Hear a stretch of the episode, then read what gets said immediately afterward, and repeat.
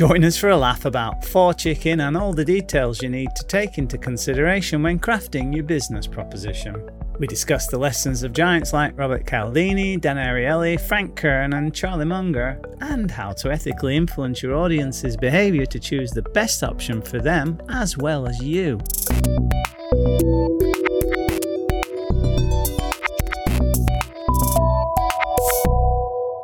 You're listening to Digital Bacon FM. It's the top of the hour and on request because he didn't want to start his show a little early.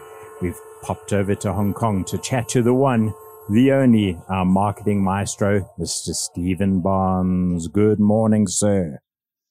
Well, a very good morning to you. You know, actually, uh, uh, that sharp introduction gave me the jolt that I needed to wake up after uh, the lulling tune that you played uh, just before I came onto your show. Well, it's actually called that was something. It's called Crazy English Summer by Faithless. I was expecting to have a little bit more of a beat than that. I was quite surprised. Hauntingly refreshing, I think, is the term, Mr. Barnes. Very good, sir. What's been cooking with you since I spoke to you last? Well, I was up at uh, just after three this morning, and also I have a situation to go through with you marketing related, and of course, fits in line with our usual conversations on how to do things and how not to do them in the connection economy. Should we start with you or should we start with me? Well, I'll tell you what. I'll uh, I'll kick off by saying what I'm going to talk about, but not actually say anything about it, and then pass the mic over to you, and we'll see how that works. So once again, I take second place, being a man without the benefit of a formal education. Welcome to my radio show. I'm glad you're my, my guest. This is the Stephen Barnes Show. That's a little jingle I recorded earlier. Can you play it again? this is the Stephen Barnes Show. Look at that. Very, very good. Right. So, what I'm going to talk about uh, after you have had uh, the, your place uh, behind the mic is how to harness the psychological hardwire, hardwiring, I should say, involved in your customer um, you may remember last time out, we were talking about selling stuff that your competition can't, mm. uh, and recognizing uh, that your service proposition is going to be uh, completely uh, out of the ordinary, therefore remarkable. Uh, you can, of course, uh, inject into that remarkable proposition elements that basically dovetail squarely into the psychological hardwiring of your customer. So I'm going to talk about that, but other than other than that, I'm now all yours, sir. Right. I'm going to relay a story from our friend Gulu, the owner of the hotel. Um, she yeah. has been after one of those sound bars, you know, those things that play music with a connection to your iPod. Anyway, she went to. No, I don't know that. Oh, okay. Anyway, yeah, modern thing. Um, she went okay. um, about on the internet having a look at it, and we've got something very similar to Amazon here called Takealot. Uh, they they had the product um, at I think it was five or six grand there or thereabouts. Um, and she had a look at a variety of vendors online and then decided that because it was um, musical and technological, and if there was a problem, she wanted to be able to deal with real people, she decided to buy it from a music retailer that also had an online presence, which makes sense in terms of a warranty rather than buying it from an all uh, Amazon type of place. Uh, obviously, there was a, a slight uh, difference in price. I think it was 500 bucks, but she was willing to forego that for service. So she thought, okay, right here, uh, she'll engage with their presence on the internet. Uh, she came to purchase it. It said, we accept credit cards. And then they didn't. So then she called the store and in Cape Town and said, hello, I want to buy this. I've seen it online. I'm trying to purchase it by credit card. And he said, Oh, wouldn't you rather do an EFT? So she said, No, no, no. You say that you sell it by credit card. Therefore, I want to buy it by credit card. So I said, No problem. We'll do a manual transaction for you. All good. Hunky dory. Everything's fine. She gives the address. It includes free delivery, yada, yada, yada. So two days later, he phones her back and says, about where you live. We've just had the thing collected from the courier and they're charging us a thousand rand for delivery would you be prepared to go half half? So she said, Well, no, actually, because I can buy it from Takealot for less than what you were charging, and it included free, free delivery. The fact that you haven't ascertained what it costed to deliver around the country but are offering a free service You need to suck it up. And he did. But it struck me that why put yourself online where A, you don't deliver what you promise in terms of uh, the, the currencies and the, the types of payment you accept, and then have the gall to phone back when delivery is actually not free and just to try and wing it. Um, what do you think? Well, that's a very interesting story there, and my take on it is that what you have is a industrial economy retailer recognizing that they need to, in some way, give themselves an internet presence, but haven't really put their head into what that, you know, online proposition should be all about. Um, and consequently have been caught out in these endeavors, which, you know, the, the steps that they've taken are kind of understandable, but it, for me, represents kind of a, a less than real appreciation of what the internet's really all about. Mm. Because clearly the way that they've, you know, established that proposition, put it out there in that fashion means that they haven't fig- haven't really fathomed it through. Mm. But by the same token, you know, uh, kudos to them. They sucked it up. Um, they, uh, you know, try to rescue the situation as best they possibly can by, um, uh, you know, seeking to sort of claim something back from the customer, which, which wasn't a particularly sort of astute move. But uh, once they realised that that wasn't going to pass muster, they were at least going to step up to the plate and honour their commitments otherwise. So, so from from their perspective, you know, good good on them uh, on the one hand. On the other, let's just assume that they will learn from this, and the next time they have a go at uh, uh, these thing, this thing called internet selling, uh, they'll kind of you know think about what they're doing and uh, uh, and have something worth. Um, you know, worth worth, worth selling on. Well, well, a couple of things. A, I doubt it is the first time they've sold anything online, and certainly it won't be the first time that they've shipped something because he said they have a relationship with uh, the courier that works with them. Also, they only made the call after the goods were collected. They could have actually held the goods back and said, hang on a minute, let me phone, let me phone the client first before it's dispatched. But they didn't. Also, we, eh, because of our location up here in the mountains, use couriers all the time. So we're very well aware of the cost. In fact, on Tuesday, when I went down to Durban, I stopped in Maritzburg and sent a parcel. It was just over three kilograms to Cape Town.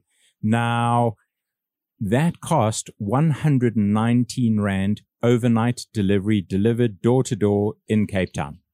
So a sound bar is about five kilos. So where they came with a thousand Rand from Cape Town back up this way, I don't know. And it wasn't overnight either. It took three days to deliver. Well, you know, in light of all of that extra information, all I can conclude is these poor sods don't have a clue. Yeah. Um, you know, the, the thing is that if you want to do it, you, you if you want to do it properly, you can say we do free delivery to major city centers. Anything beyond that, please ask for a quote. Everybody knows where they well, stand then. Well, mate, what you should do, sir, is you should, after this show, you should get, get on the phone to them and send them a link to the recording and say, we talked about you and here's something for you to learn from. oh, I tell you what I, I spoke about on, on air this morning with, um, with uh, my good friend um, Phil, because uh, he does radio yeah. properly, as you know. Um, I I went for more tattoos this week, and I bought a product because the guy who does, who does the tattoos. Have you got anybody left? I've got a great body. um, Have you got anybody left to tattoo? Uh, at the moment, yes. Um, below the waist, all the way down to my feet is clean of ink. Uh, right. Anyway, you, you're taking me off the subject. Um, so the guy that does the tattoos, uh, strangely enough, uh, he learned to do his art from a Hell's Angel tattoo guy. Um, so you're expecting like an artist, but perhaps with a sort of a biking kind of bent. And bent isn't the right word, but you know what I mean. Um, anyway, he's a vegan. He's down to earth. He's completely in tune with nature. So he says to me, listen, I found something absolutely fantastic this week. It's vegetarian chicken. Okay, yeah, that was the stunned silence that also gave him. Um, and he said, uh, You need to try this product. So I said, Okay, go on. Uh, what I'll do is I'm going to try cook it in the name of good radio and then do it on the show for Friday morning. And in ter- in terms of marketing, um, it's called a um, no, I can't even remember now. It's got all sorts of letters. So basically, it's a synthesized uh, soy protein, um, and it's yeah. got all sorts of chemicals and all sorts of crap in it. And it tastes fantastically processed to avoid the meat. Yeah, yeah. And uh, you know, when I was doing the description with Phil this morning, it was really that uh, I went onto Wikipedia and had a look at the process of how they do it, and it was the last sentence of this description that really clinched it for me. It said, "This product is generally used in prison food." school lunches, and disaster relief packages. yeah, not not really something that you put on the mark uh, on on the front of a box to market it. That's for sure. Now, is that is that is that connection cannot economy or is that very old school? That's just idiocy, really. I mean, yeah. it's. Uh, yeah, yeah, yeah. They say that you know the way to a man's heart is through his stomach, but not with a product like that. Absolutely not. It's faux, I, I didn't know. It, it's really faux chicken, but I've just sort of synthesized that, and it's now called ficken. So I did a, a ficken Thai yeah. curry, and and depending on how you pronounce it, you can make it work, work quite well. Actually, bring a little bit of Irish brogue to that, and it starts to get vulgar. So anyway, so we are. This show is all about you. Pass it over to me. I've missed the baton is passed. Right, sir. So um, we've actually touched touched upon these guys previously um, in other aspects of the Monopoly Planner material. Um, uh, um, what I'm going to sort of discuss here today is the work of um, authors and people that have uh, kind of understood how the human ticks uh, and have come up with a, a, collection of sort of ideas that you know made me uh, understand the absolute critical importance of uh, understanding the psychology of the person that you want to have a relationship with. Uh, because if you can really you know, see the world through their view, then you can develop a proposition that's completely frictionless and it represents true market alignment.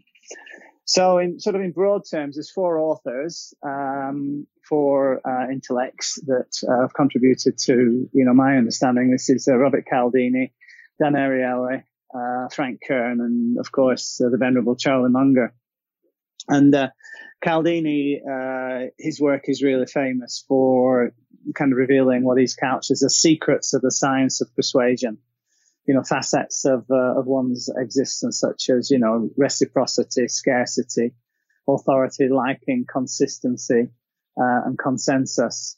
Uh, if each of these sort of facets are present in your relationship building endeavors, then the likelihood of you um, being able to persuade ethically through your representations and your conduct uh, people to, to, to actually make a decision that's in your favor. So you basically help them along to make a positive decision that's actually a benefit to them, but is also, of course, obviously, for sure, progressing your own interests. Hmm. Um, so that's the science of persuasion. And then there's uh, Dan Ariely and his book, uh, and indeed his TED talk called uh, Predictably Irrational, where he kind of looks at how people make decisions in the real world and the outcomes of those decisions and uh, any kind of rational assessment or analysis of that decision making process goes out the window because uh, essentially um, people are irrational irrespective of how you might predict them to behave otherwise. So great work and uh, highly recommended to mm. you know gain the insights of, uh, of, of, of others uh, you can jump in at any point in in in, in this conversation, Jason. Uh, I don't want to hog the mic completely. I've got a couple to go yet. Yeah, but you're welcome at this point just to jump in and. Uh, okay, you sure it's, you're okay with it? It's all, right, all cool. yours, good sir. Thank you. Um, well, I hope you're taking notes because uh, you know there'll be a test after the show's over to see how well you've been as a guest. Uh-huh. Uh, Frank Kern, uh, who taught me the difference between the social ID and the core ID, and that you essentially um, command people's attention with messaging at the social ID level, uh, and then you do your true communicating at the core ID level, recognizing that when you get right down to it, what people want out of um, you know their interactions uh, with others is uh, empathy and uh, and life experiences. So that's the work of Frank Kern, um, and then of course uh, Mr. Munger and um, the stuff that he's sort of contributed to my thinking here. And there's a, a, a video on YouTube called The Psychology of Human Misjudgment, mm. uh, where he sets out for about an hour or so to a class of Harvard, Harvard, um, uh, scholars, uh, how he sort of developed a kind of a, a, a, collection of understandings of you know what made people tick and how he could identify what made people tick in certain circumstances and therefore you know think through why they behave in that fashion and thereafter obviously anticipate that kind of behavior in whatever it is you're planning to do to you know uh, interact and have a relationship with them mm. uh, and Charlie Munger's work can also be found uh, in his book Poor Charlie's Almanac which is available for sale at all good bookshops, but mostly via the web. But you'll never see it in the bargain basement bin. It's always sold at full price because you can't discount Charlie Munger's wisdom. And uh, uh, part of his condition of sale is that it will never be discounted from the price that uh, it's on the uh, on the cover. Right now, I'm I'm going I'm going to uh, put you on the spot. I know that you're a fan of Blinkist and you like reading sort of pricey works of books. Did you read the whole one, or did you read the condensed version? Of which one? Of all of them. Of all the books that I've just uh, essayed? Yes, sir. Well, okay. So The Secret Science of Persuasion, yeah, I read that probably, I think when it was first published. So it would have been early 2000s, late 1990s. Yeah, early 2000s it would have been. Uh, Dan Ariely, uh, I've read the book uh, and I have seen his video, uh, his TED Talk uh, and actually some other stuff too of his that uh, he's got on uh, on YouTube. Uh, Kern, I have consumed probably 50 hours of his material. Most of his stuff is. Uh, most of his stuff is uh, is for is for sale. Yeah, yeah, exactly. Most of his stuff is for sale. Mm. And uh, I've been, I've never, I've never actually paid any money over to him. I've been able to glean kind of what it, where he's coming from and what he's saying through his, his sort of teaser and public facing materials. Uh, and in any event, um, I think I know enough uh, from what he's suggesting in, in, terms of an appreciation of the social ID and the core ID, together with Cialdini and Ariely's work and the Charlie Munger's stuff that I um, I don't think I need to pay actually to, to dive any deeper into his material. That's not to suggest there's no value in it. Mm-hmm. Bucket loads of value in it. Um, it's just that you know my resources get to go where I think they're best placed, and that's not less not so much like financial. It's attention. Well, there's nothing like the power of free, and uh, it, it's interesting if his proposition had been a little bit more free, how he might be able to get money out of me. uh, so well, it just goes to show, right? You can have a, a you know can have a complete genius like Kern that has that understood a gazillion years ago the psychology of an internet user mm. and how to persuade them to sort of do things. That you know he's developed a formula that has massively you know proven its value and worth, and I could never second guess it in terms of being able to to to take you down a uh, persuade a journey of persuasion that you don't even know that you're on. Mm. Um, so there's huge value in that. Um, but I, I, but I know for myself that there's huge value in free. Okay. Uh, and uh, free isn't present much in Kern's work, whereas I think that if he understood what I understand about free, uh, he'd be able to generate probably more revenue, all things considered. Because in the final analysis, if you've already got a relationship with somebody and they value your work, whatever whatever else you put out, as long as it, it's new value, they will buy it from you because Kevin Kelly's thousand true fans motif, you know, plays writ large here. But for someone like Kern, uh, that's on, you know, a, a multi a multi-level scale. He's, he's massive. He's a gazillionaire by now with, uh, with all the good stuff that he's done. Right. It's a good, so I can't, um, yeah. It's, it's a good segue into uh, going over free and publishing. Um, and as you know, I've started doing or trying to learn gymnastics, and I bought a really good book. I think we, we had a discussion about the uh, the courier company that failed to deliver it for three weeks. But anyway, the book itself was called Overcoming Gravity by a chap called Steven Low, and I think it's about 750 pages. And once it had come from the states, it was just under a grand. Um, and he publishes a lot on Reddit. Uh, the chap that wrote the book. And there was a long discussion about why he didn't take this book and actually make an online version for it so you could download it from Kindle. Uh, he's written two versions of the book. The first one, um, and the, which is very similar, but the second one he updated it, made it more user friendly, and included a load more stuff. Um, but the first one you can find it online, you can download it for free. The second one, however, you have to order it by hard copy. And he was saying that the piracy is so high that he actually didn't want to do an online um, version of it because there was just no value in it. But he was putting the information, the usable information, onto Reddit. Um, I got the book. I was happy to pay the money for it, with the exception of having to wait. And the way that we live in the world now, we want instant gratification. I wanted the book the day I wanted it, not over three weeks later because of where I live. Um, what do you think of the idea of piracy and people avoiding publishing uh, to avoid people stealing stuff?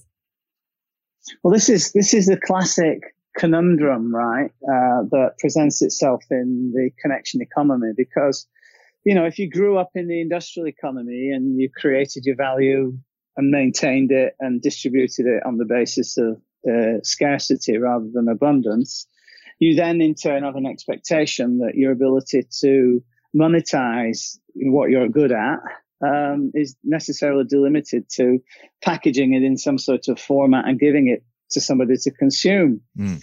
Um, well, you know, we live in the connection economy now. And so whilst you are, you know, maintaining the uh, integrity of your industrial economy revenue model by not publishing it anywhere on the internet so that material just never finds itself on the web the reality is that if you're ultimately just going on to sell a book, you're perpetuating the old industrial economy business model. And you can bet your bottom dollar, Jason, at some stage in the future, that that content will appear on the web, mm. uh, copied, uh, you know, because that's what the web is. The web is the, the world's biggest free of charge copying machine, mm. and and people will inevitably, if it's as good as you have suggested that it is, or even if it isn't as good as suggested, it will inevitably end up on the web. So it's going to get out there anyway. Yeah.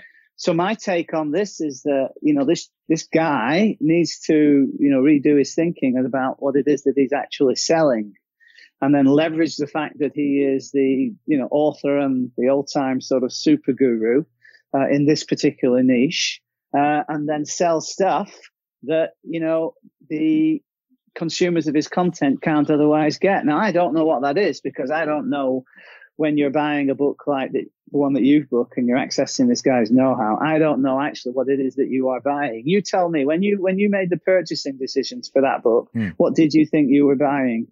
Uh, it was a well, it is a book on how to do the progressions uh, to achieve gymnastic excellence. So, a step by step guide. So, if you want to do the planche, all of the progressions, you need to do that. It also has a section on rehabilitating uh, any muscle damage. So, basically, it's a tome on uh, exercise from a gymnastic perspective. It's, it's actually brilliant um, and worth every cent I've paid uh, I would have just been happier to get it quicker. Although reading it on a Kindle or on an iPad probably wouldn't have done it justice because it is a large book. Um, so I can see it okay. from uh, from that perspective. I would also say that if I lived in the States or in Europe and it got to me within 24 or 48 hours, I would have still preferred the hard copy of the book. So there's that to well, be said for yeah. it. Um, yeah. Um, but it, it goes to a, another question. This then applies to all books that are exercise or anything that requires any steps or illustrations because they're much easier to read in a book. Is it not then Amazon and other book retailers' responsibility to ensure that the way that they deliver that content, be it to a Kindle or something else, can't be copied? Well, that's well. I don't think that's the issue, to be honest, sir. I think the issue here is how can the author of this book leverage his specialist know-how so that he can give what the market give to the market what the market needs? So i mean i don't know this material but it seems to me in broad terms he could give away for free immediately via the web uh, 85% of the content of that book for free. And that the, let's say the actionable insights that he gives you um, there that's it. Let's say that's 15% of the content. That's ultimately what you go on to buy. Mm. But I would also, at the same time, when you allow immediate access to, uh, you know, the balance 50% of the content, I would also then put in place the dispatch of the hard copy book to the customer as well, so that you're addressing all things at uh, at one point in time. Mm.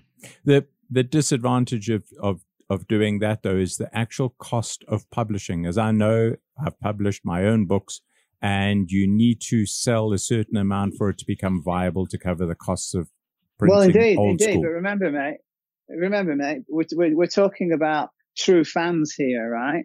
We're mm. talking about people like you that have gone, wow, shit, I've had uh, I've had access to 85% of this, but the, the, the critical 15%, it could be action steps, it could be formulas. I mean, I don't know how what material's all about, but the critical 15% that you absolutely need to have access to, mm. that is the catalyst to making to making the the value exchange, mm. and and you will pay for that, right? Yep. Whatever whatever that value is, you will pay for it because you're a true fan, mm. and you just build in the the, the actual cost of the uh, of, of shipping the, the, hard copy book via Amazon or whoever is the fulfillment agent. You just, you just factor that into, into the price of the product. Well, what was really interesting about his approach, uh, as you know, Reddit is a is a huge platform and it, it covers a variety of subjects. And he's formed a tribe around him and his skill. And they have pages and pages and pages of different aspects of his book. He puts information on there different progressions, things that he didn't put in the book. And also as he's, you know, getting further and further and further in his own development of stuff that he's doing, he's adding to it. So he's formed a community of people who like overcoming gravity in this way. Um, I just wonder when he does a third iteration of the book or he does something different, if he would go down the hard old school publishing route or go online now that he's now that he's established himself a community of hundreds of thousands of people because that's how he could make the cash. Right. You know how you, how you've done it with um, your various platforms where you say right subscribe uh, you pay a small amount a month and you now have access to my information uh, well, I give all my information away for free, but for joining a monopoly tribe, mm-hmm. which is you know the other stuff, but that that's a se- separate issue. Um, what what I would if he were if he were in a bar uh, asking me for you know off the cuff advice, what I suggest to him is that he needs to get that community off Reddit and put it onto his own website mm-hmm. and have the traffic now passing through his website. He can continue to run the Reddit theme but he needs to get, you know, basically get people off there and onto his own website and build a tribe around his own website because Reddit, believe it or not, is rented land. Yep. You know, Reddit tomorrow could decide that, well, you know, they don't like this material or they change the policy or whatever, and that's it. He's caboodled. Very so true. that's a big problem. That's a big problem. So I'd get him. I'd, I'd, have him on his own website, and I'd have him start thinking about now that he's got a he's got a tribe. What does he know that uh, they need to know, uh, and how can he present that information and know how to them in a way that uh, is actionable, delivers value, and will uh, will persuade a, a you know a, a percentage of that tribe who are the true fans to part with their hard-earned dough that's how you crystallize new value in the connection economy. Now, sir, uh, we're coming up to the bottom of the hour. What is on for next week? Oh, well, let me see. Uh, if I decide to invite you to my show again, because I'll have to reflect on you know, our exchange today. Mm. But uh, if we do happen to get together on my show next week, then we'll be talking about chapter 28 of the Monopoly Planner material about why you really need to reverse the risk in the transaction with your customer. Because if your intention in your commercial endeavors with your with your customers to get them to part with their hard-earned dough, then you've got to assess all the risk factors in that transaction. And insofar as you can remove all of the risks to make it completely risk-free for that other party to transact with you, if you can do that, then you're absolutely guaranteed to be successful. So uh, I think we'll talk about that next week if um, if I decide you I want you on again. And if you did ever have your own show, what would it be called? Not the Jason Black show.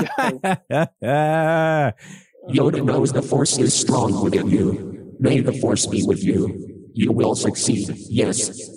Mr. Barnes, you have an absolutely awesome weekend, my friend, and we'll catch up next Friday. Digital Bacon FM.